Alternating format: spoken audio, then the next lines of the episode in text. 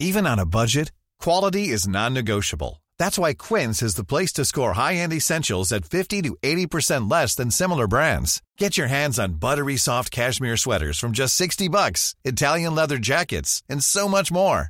And the best part about Quince, they exclusively partner with factories committed to safe, ethical, and responsible manufacturing. Elevate your style without the elevated price tag with Quince. Go to quince.com slash upgrade for free shipping and 365-day returns. There's never been a faster or easier way to start your weight loss journey than with PlushCare. PlushCare accepts most insurance plans and gives you online access to board-certified physicians who can prescribe FDA-approved weight loss medications like Wegovy and Zepbound for those who qualify. Take charge of your health and speak with a board-certified physician about a weight loss plan that's right for you. Get started today at plushcare.com slash weight loss. That's plushcare.com slash weight loss. plushcare.com slash weight loss. Welcome back to Not Another Mummy podcast with me, Alison Perry.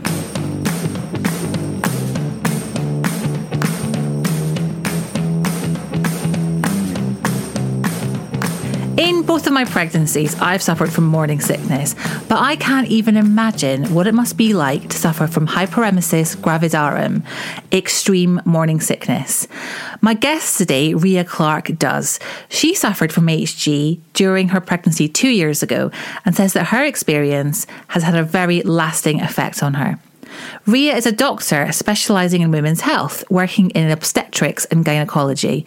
And she's on Instagram as Dr. and Mummy, talking about everything from health to women's issues to racial issues. Here's what she had to say to me.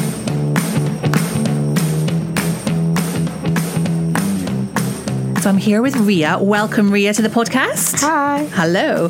Um, so you're a doctor in women's health. I am indeed. Um, tell me a little bit about your job and tell me a little bit why you uh, decided that was the career for you.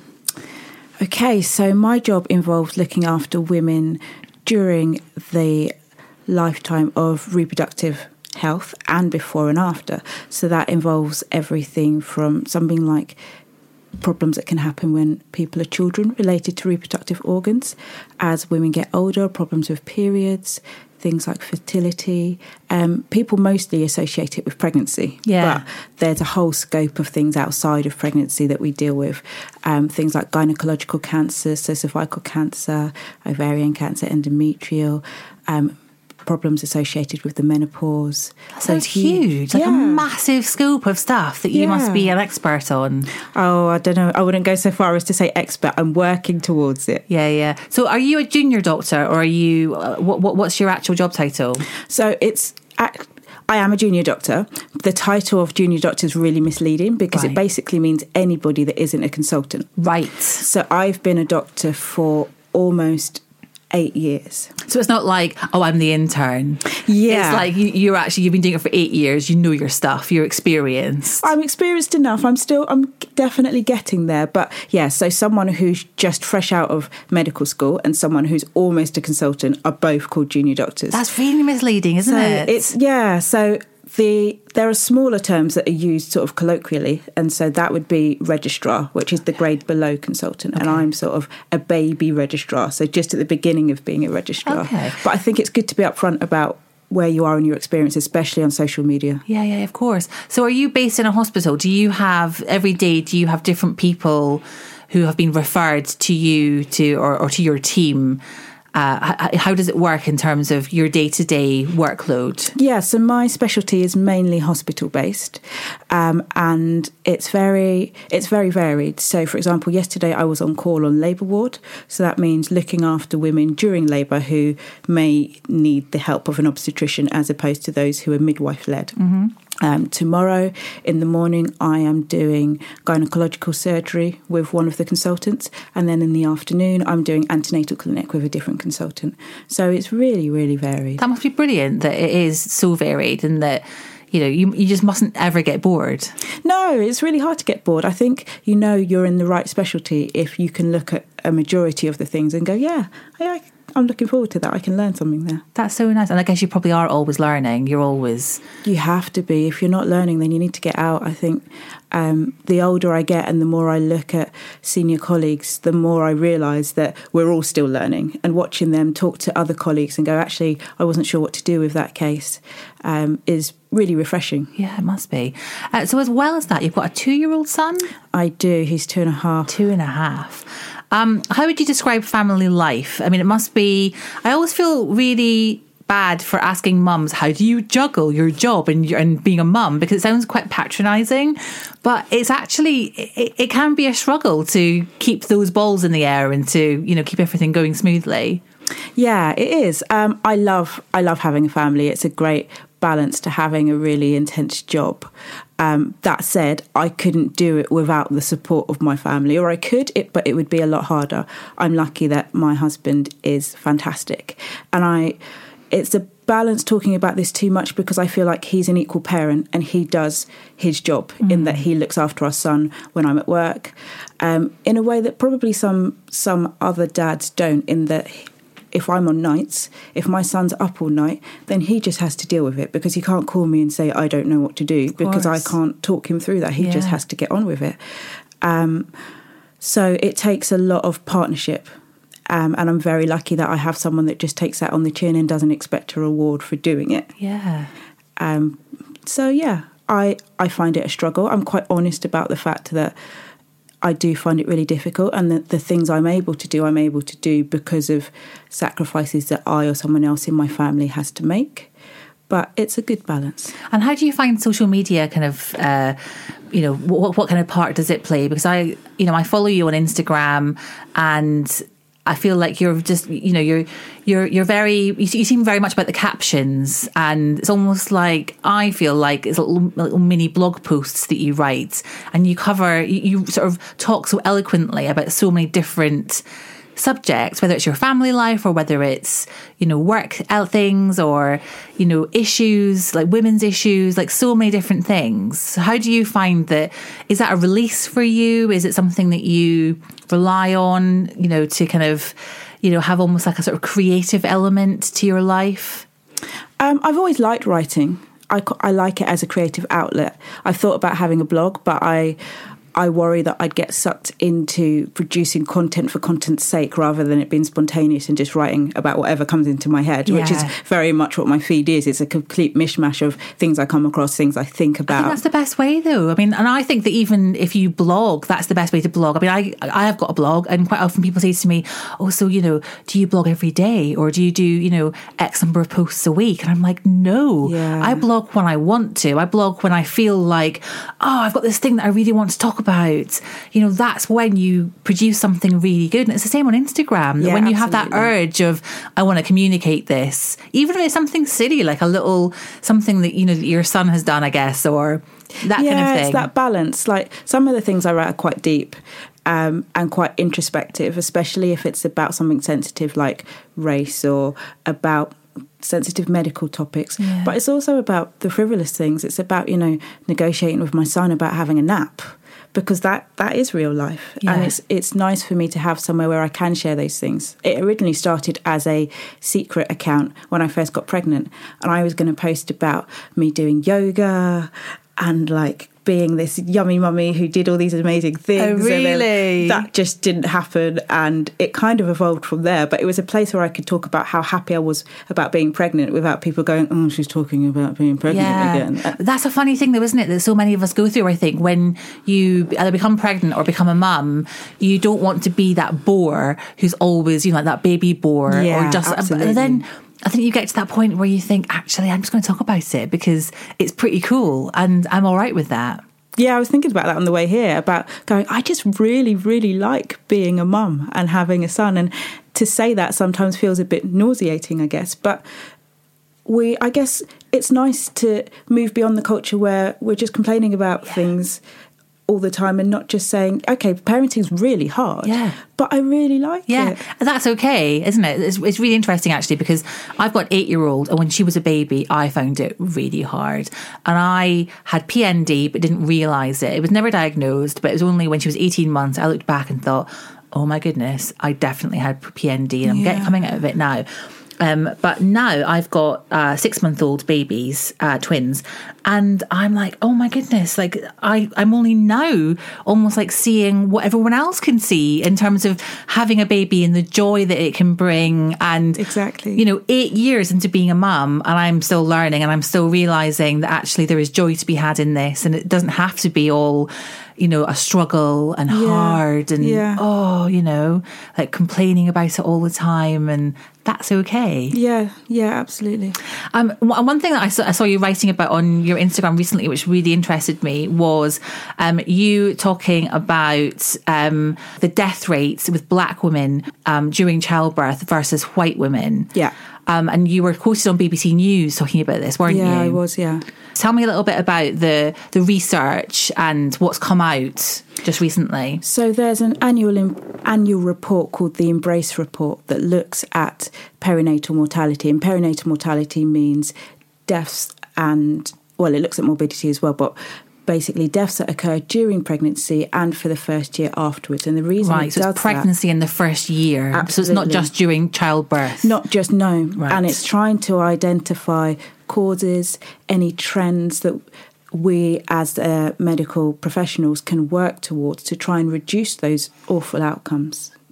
Um, and some there are some things that are identified that aren't related to factors like race. For example, um, something called postpartum hemorrhage, so bleeding a lot after you have a baby, is associated with bad outcomes. So recognizing that, increasing training for staff, making people more aware of that is a good thing. It's something Yeah. that has emerged, and it's not it's not a new thing. This hasn't suddenly come out of nowhere, um, just because people have picked up on it this year. Yeah. Um, but yes, the statistic is that in the UK, black women are five times more likely to die during that period than white women, and Asian women are twice as likely to die. Which is terrifying, isn't it? It's absolutely terrifying. Yeah, it's really scary. And yes, the total numbers are small.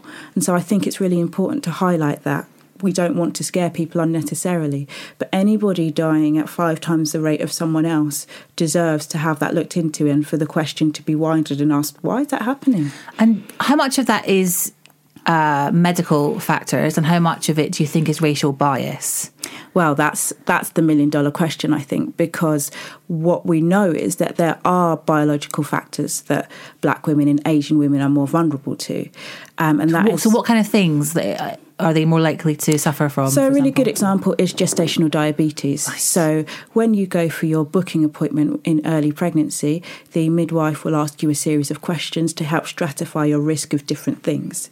And if you come from an in, a group that's at increased risk, for example, if you have someone in your close family who, who's had gestational diabetes, um, if you're high BMI, and if you're black or Asian, there are other factors as well, but you will be offered a screen to test for gestational diabetes. Now, that's not offered to everybody because we know there are differing levels of risk. So, that is a biological factor that we know affects people disproportionately. Okay. What we don't know is how much racial bias is involved in the high death rates. But I think it's really naive to not consider it. Of course. Which is what my point has been and why other people have been vocal about it. We know in the US there are lots of examples of um, the bias in healthcare, and even if they stratify for things like um, BMI and income, black women are still more likely to die. Yeah. So what can be done? What what needs to happen? Is it is it a case of asking the question why is this happening, and speaking to the health professionals involved and finding out more, or what, what is it? That, how, how can we stop this from happening? I think that's a start. I think we need to be talking about it, which is which is great. I'm here. We're talking about it. Um, listening. So talking is important. Listening is even more important. Listening to black women and hearing what they're saying, and not discounting it and going, well, you know, you're also it's also because of this, and well, you are poor and you do live in a council flat. Yes, that way may well be true, but if someone's telling you that they were told something that they can relate to their experience of being black or Asian, we need to take that on board. We need to think about cultural competency from very early on. So in medical school, and I and I know that there are some medical schools that look at things like um, unconscious bias, which we all have. Yeah, of course. Everybody has that. It's naive to expect us not to, but to think about how that affects us as individuals. How does it affect us as institutional systems, and what impact is that having on on the women that we look after? It's tricky though, isn't it? Because with with with uh, listening to you know to people and asking these questions there's a big there's a lot of discomfort involved with that which is why it's not happening isn't yeah, it? because people feel awkward. And when you talk about things like privilege when you talk about racial bias people who who who think I'm a good person I care about people I work really hard in my job I'm not racist because racism is someone shouting in the street, someone calling you a horrible name. Yeah. It's understanding the scope of racial bias and things like microaggressions mm-hmm. and how subtle it can be, and how people who experience that every day can can feel when that happens. And you may only see it as an off off the um, wrist comment, but if that happens all the time and it makes you disengage from a service, then no, no one shouted at you, no one's called you an offensive word. But then, if you're not getting the healthcare that you need, you might be more likely to have a bad outcome. Yeah. So it's yeah. really opening up the conversation. And yes, people will feel uncomfortable, but women are dying. So people just need to get over that. And this is nothing new. This is just that this research has come out for the first time in the UK. Is that right? Well, this uh, this um, report is is released annually, and thinking about the report the year before, I don't have the numbers off the top of my head, but they weren't that dissimilar. Right why is it only now being picked up on then? Is it just because it just happened to be picked up in the news and it's kind of had a bit of a snowball effect? I, I think people were talking about it before, but I think what has changed is the use of things like social media mm. and the and people speaking out. I I hesitate to say that celebrities talking about more things has more gravitas, but if someone like Beyonce, if someone like Serena Williams speaks out about their experience and says, Look, I am a black woman with money, with high profile, and I was still treated differently because I, I feel because of my race, yeah. then that makes people sit up and go, But Beyonce? Yeah. I mean, have you seen Netflix? that happened to her. Yeah. Um, so whilst it's sometimes frustrating that it takes something like that for people to pay attention. If people are paying attention, then good. Let's change yeah. things while people while people are listening. Because when people forget about this next week, people will still be dying. Well, I've heard people saying quite quite a few times recently is that you know diversity is trendy right now. It's mm. you know it's uh, you know companies or you know m- you know media, TV shows. It's all it's all about you know being seen to be inclusive.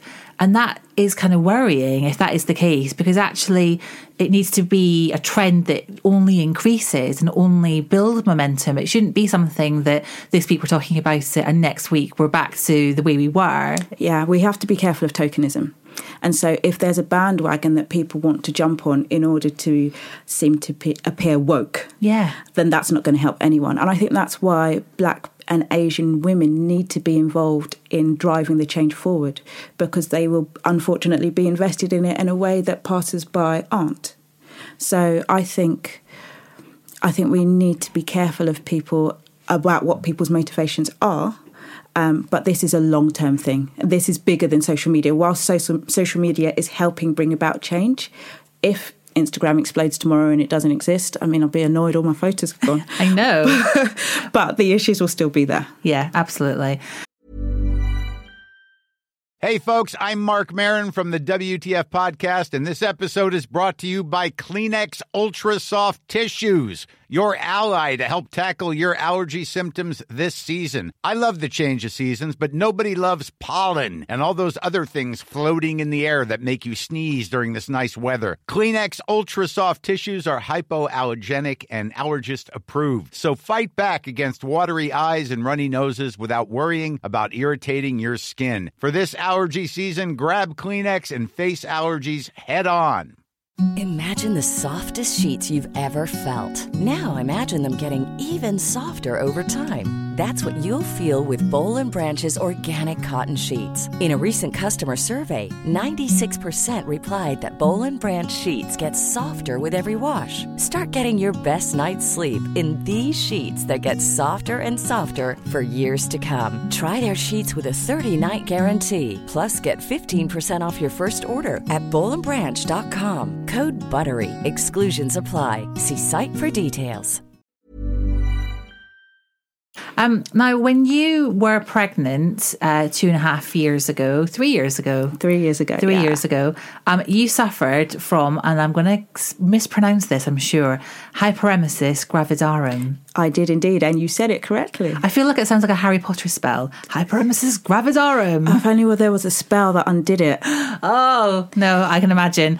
Well, you know, I can only imagine. Um, tell, tell me what it was like because some people describe it as being like bad morning sickness, but is that almost like an insult?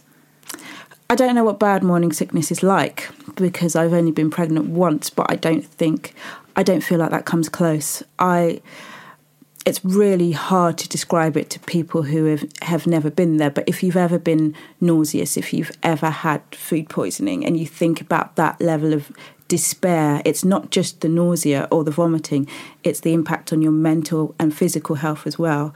The the days I used to spend lying on the bathroom floor or having a plate next to me in the bathroom because there was no point moving.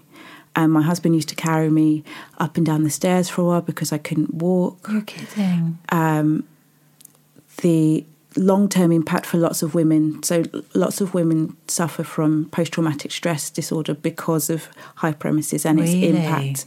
Um, if you look at the gaps between children of women that have hyperemesis, they quite often have a big gap because they either can't bear to go through it again Yeah. or um, the logistics that you have to put in place before considering having another child, knowing what having one has done, are such that it has the consequences beyond just the pregnancy. But it was it was absolutely awful. And how long did, did it go on for for you? How how many weeks or months? So it you feel that? started when I was eight weeks, which is slightly later than most women. They usually get it a bit earlier, and it lasted. It it wasn't as severe all the way through.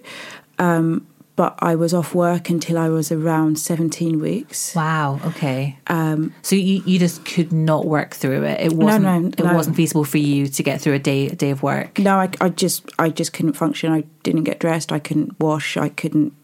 I didn't eat. Um, I left the house to go to the GP, to go to the hospital, um, and other than that, I just didn't move. I, I couldn't. I couldn't function. When you describe it like that, you can you, can kind of understand why there are a certain percentage of women who have to terminate their pregnancy because of because of this. Yeah, yeah. I was very fortunate not to be in that position, but I've met women in that position. I hold no judgment towards them whatsoever.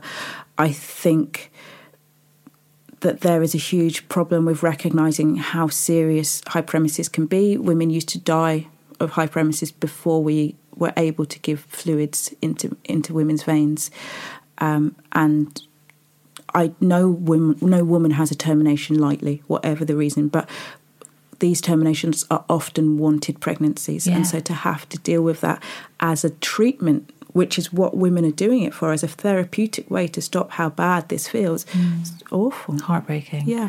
Um, did you ever get to the point where you were admitted and had to have intravenous fluids or? Yeah, so I was admitted when I was eight weeks, um, and I um, I'm one of the few people that is allergic. Well, allergic's the wrong word. That has a reaction to most anti-sickness medications. no. um, which means I can't take most of them. Which sod's law. That is exactly the sort of thing that would happen to me. Oh, that is just the worst. So there was one that I could try, a drug called ondansetron, which is very difficult to get because of a preconception. It's really expensive, and it, and it's not. But it means it's really hard to get hold of. I had to beg for it, Right. um, and that didn't work. Do you think that do you think that being a doctor helped you because you were able to have those sort of conversations with a certain level of knowledge? Um, I think it helped up to a point, but I don't think I. I don't think I necessarily got better care. I actually found some of my care from colleagues quite disappointing. Really? Um, so I can only imagine what it's like for women that, that can't advocate for themselves and maybe don't have insight into what the treatment options are. Is that do you think that's because of workload? I mean, I'm I'm one of those people that when I'm in a hospital and I'm feeling a little bit ignored or I'm feeling, you know, like someone's forgotten to do the rounds or give, forgotten to give me my pain medication or whatever it is, I'm very forgiving because I always think they're overstretched, you know, they're understaffed. It's not, they're doing their best. Um, do you think that your experience there was because of that, or do you think that there were other factors at play? We are overstretched, and and I get that, and I'm like that too because I go, I know what it's like when I'm having a bad day and I'm trying and I'm drug- juggling and making trying to make sure everybody gets good care. I've been there. Um, so yes, there's always an element of that in the NHS all day, every day. But there is also a, a conception about the kind of illness that hyperemesis gravidarum is, the kind of women that are affected. Um, what, and what is that? That women are malingerers, that they have psychological issues, that it's their way of expressing that they don't want to be pregnant, um, that they um, just can't cope with being pregnant and they just need to get on with it and stop complaining. And have you heard this? Have you heard these views being being expressed? Oh yeah, wow. yeah, yeah, very much so. It made it made me angry before I got pregnant, um, and even when I was in hospital. I mean, my my cannula fell out, which is the instrument that's used into a vein to give fluids, and someone was told, "Well, you can only have it back if you need it." and I was like, "Well, why wouldn't why wouldn't I need it? I can't keep food or fluids down." And I wasn't that polite when I said it. Good. Um, but there is definitely a conception, a, a preconception about hyper, hyperemesis, and that means women are starting on the back foot. Mm. When you're hmm. already vulnerable, you're having to fight and I, hear, and um, there's a charity called Pregnancy Sickness Support, which is absolutely amazing. And they hear all sorts from women about the things that they've been told by medical professionals. And it's such a shame because whilst drugs aren't always the magical cure, what can make a difference is compassion and kindness, and that doesn't cost anything. No. Do you think then that it's just an area of women's health that needs more research and more?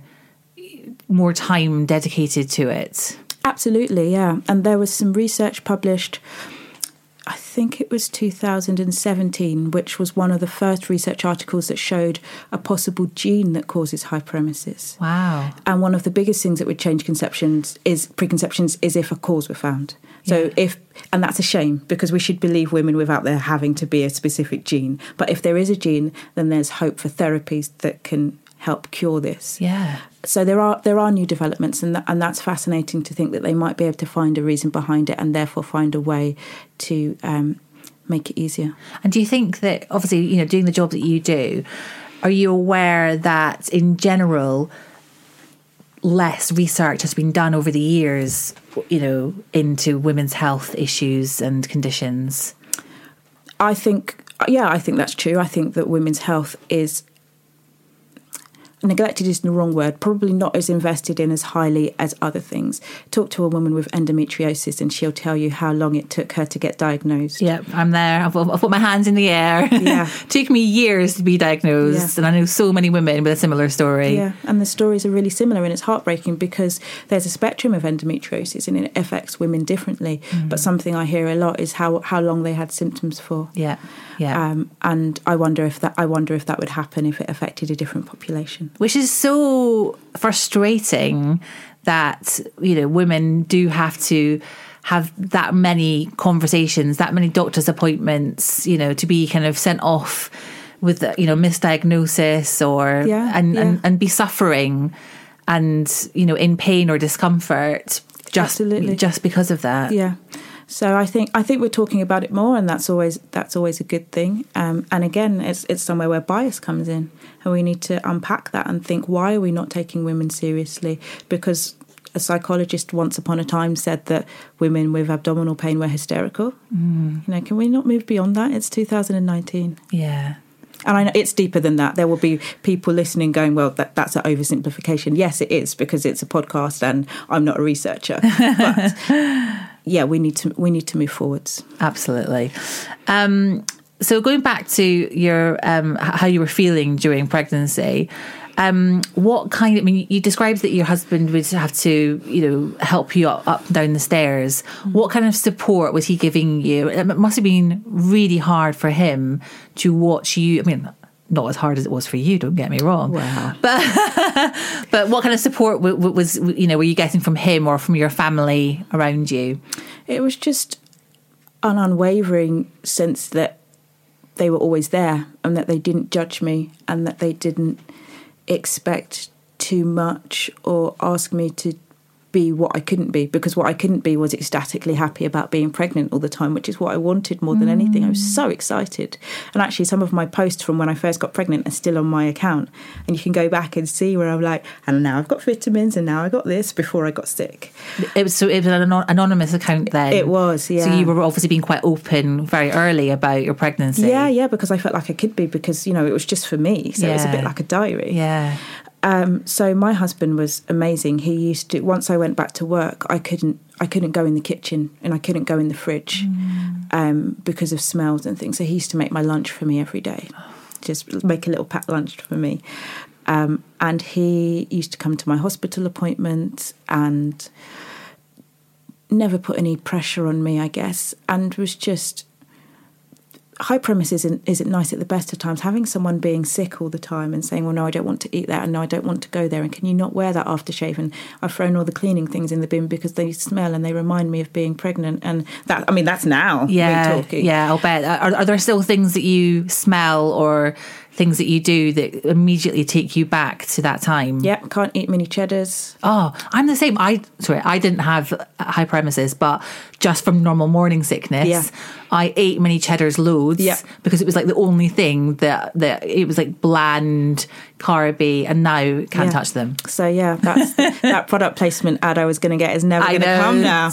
So no mini cheddars. Uh, there's branded yogurt I can't eat. There's some lavender cleaning things that I can't go anywhere near. So those things are quite triggering. But just even if I feel a bit nauseous because I think maybe I've eaten something. Automatically, all the feelings come flooding back, Wow. and that has implications for. You know, I would have loved to. I always said to my husband, "I'm going to have four kids." I mean, he shriveled up in a corner and cried at that point. But I would have loved a big family. It has an impact on that.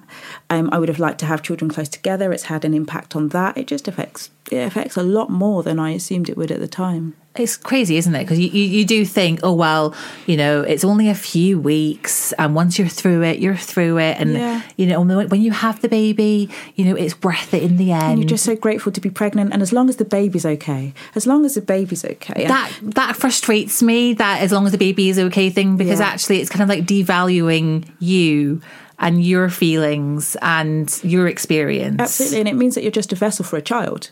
Because if, as long as the baby's okay, that's fine, then it doesn't matter what happens to you, surely. So why are you complaining? And I hear women saying that a lot at work and coming from the best place possible. And what they mean is, please look after my baby. of course And of course, you say that because you're scared and you're vulnerable. And I always say to them, my job is to look after you and the baby. Yeah. And if I focus on you right now, then you can continue to focus on the baby yeah because that's all they want to do. But women are not vessels for having babies. Some women never have babies. Some women never want to. Some women can't. They are no less women than anybody else. absolutely So, yeah, that makes me mad. Yep. No, I'm with you. I'm with you there. Um, and do you think that, in terms of like the long term effects that this has had for you, do you think that that's something that will fade? Do you think that that feeling? I mean, it, it, it- I guess you, you you don't know. It's like asking you to look into the future Yeah. and and you know predict what's going to happen. I guess all you can do is hope that th- th- those feelings will fade. I, I hope so, but when I think about other traumatic things I've been through from through my life, and I won't expand too much because that's for my autobiography after I win Strictly. Um, but I love it. That's planning for you. Absolutely, dream big. but when I think about other traumatic events in my life and they're not sharp and the memories are more blunt, and with hyperemesis, while some of it has faded, I can still remember a lot more of it than I want to. Um, and I think. I think I will always remember. And when I talk to women who are in their 60s or 70s, for example, who had hyperemesis, they can talk about it like it was yesterday. Wow. Do you think that it's something that you know you should almost be going to therapy to, to be dealing with all of this? I think for some women, absolutely, therapy is is really important, and I think if you need to, then you should do that. Um, I'm quite lucky that I can talk to my family about it. I have. I have a couple of friends who have had hyperemesis who now have children who I can talk to about it. Um, I'm quite open about if I'm having a bad day. I guess that's a way that social media is good. Yeah. Where I can go, I feel really nauseous today, and it's all come back, and it, it sounds a bit um, melodramatic almost to go, I feel nauseous today, and now I want to, you know, hide in bed because it reminds me of how bad I felt. Yeah. Um, but I know there are other people that feel like that. Yeah, and not even just with hyperemesis. I mean, I I spoke on social media maybe two years ago about uh, walking into Tesco and seeing a brand of baby food that I had fed my daughter years earlier. And it totally triggering me and taking me back to Yeah. that kind of early period where you know she was uh, she was just weaning, and I was obviously in, you know the depths of PND, and just seeing that on the shelf instantly took me back. It flashback and just just the memories and associations are so strong. I think I think for trauma, whatever in whatever package trauma comes, recognizing that and and the impact it can have and, and it taking you by surprise because it Yeah. often does Oh, take it you by surprise and it's horrible. It throws you, doesn't it? and it kind it of really almost like throws you off kilter for the rest of the day, doesn't Yeah, it? yeah. I think that I think you're right. That's where going onto social media and talking about it can really help Yeah. because it helps you process it, but also other people might be a bit like, "Oh, that's happened to me." Yeah. and then you just you start this conversation, which is helping everybody. Yeah, I've got this network of women who contacted me when I had hyperemesis and they were they were not talking to me as a doctor. They were talking to me as I'm a woman who's had high hyperemesis or is going through it too. Um, and our kids are now the same ages. You know, there's someone in Croatia, there's someone in Australia, there are people in the US, and they're just women that were like, you know, we're here to listen, or I know what it's like, and Yeah. that, and that was really nice. Now, the first time that I ever came across hyperemesis was when Kate Middleton had it. Yeah, that's the same for a lot of people. Do you think that that was a blessing because it suddenly put it into the public eye and people knew about it and learned about it? Or has it been a bit of a curse in that people almost dismiss it as being, oh, well, Kate Middleton had that and it's just bad morning sickness and she was fine, therefore you'll be fine too? Yeah, I think both. It's it's accessible for a lot of people. So if you can say, well, that that's what you know the Duchess of Cambridge had, then people can go, oh yeah, yeah, yeah, okay, I I know a bit more about it now. But then they also go, oh well, it can't have been that bad because you know she had all that staff and she's got three kids, so it can't have been that bad. Yeah. But then you go, remember that she missed her oldest son's first day of school because she felt so sick. How many mums would do that just because? Um, and she hasn't spoken about it herself, and I don't think she should ever feel under any obligation to because we don't know how she dealt with the trauma. We don't know how it's affected her. Um, so yeah, swings and roundabouts. Yeah. Well, I think you talking about it today will have helped lots of people. So thank you very much for being my guest today. Not It's at been all. Thank you for having me. Big respect to Ria for getting through that experience. It does not sound pleasant at all, does it? Um, thank you for joining me today. Uh, please subscribe to the podcast and rate and review because it really helps other people find the podcast. And I shall catch up with you next time.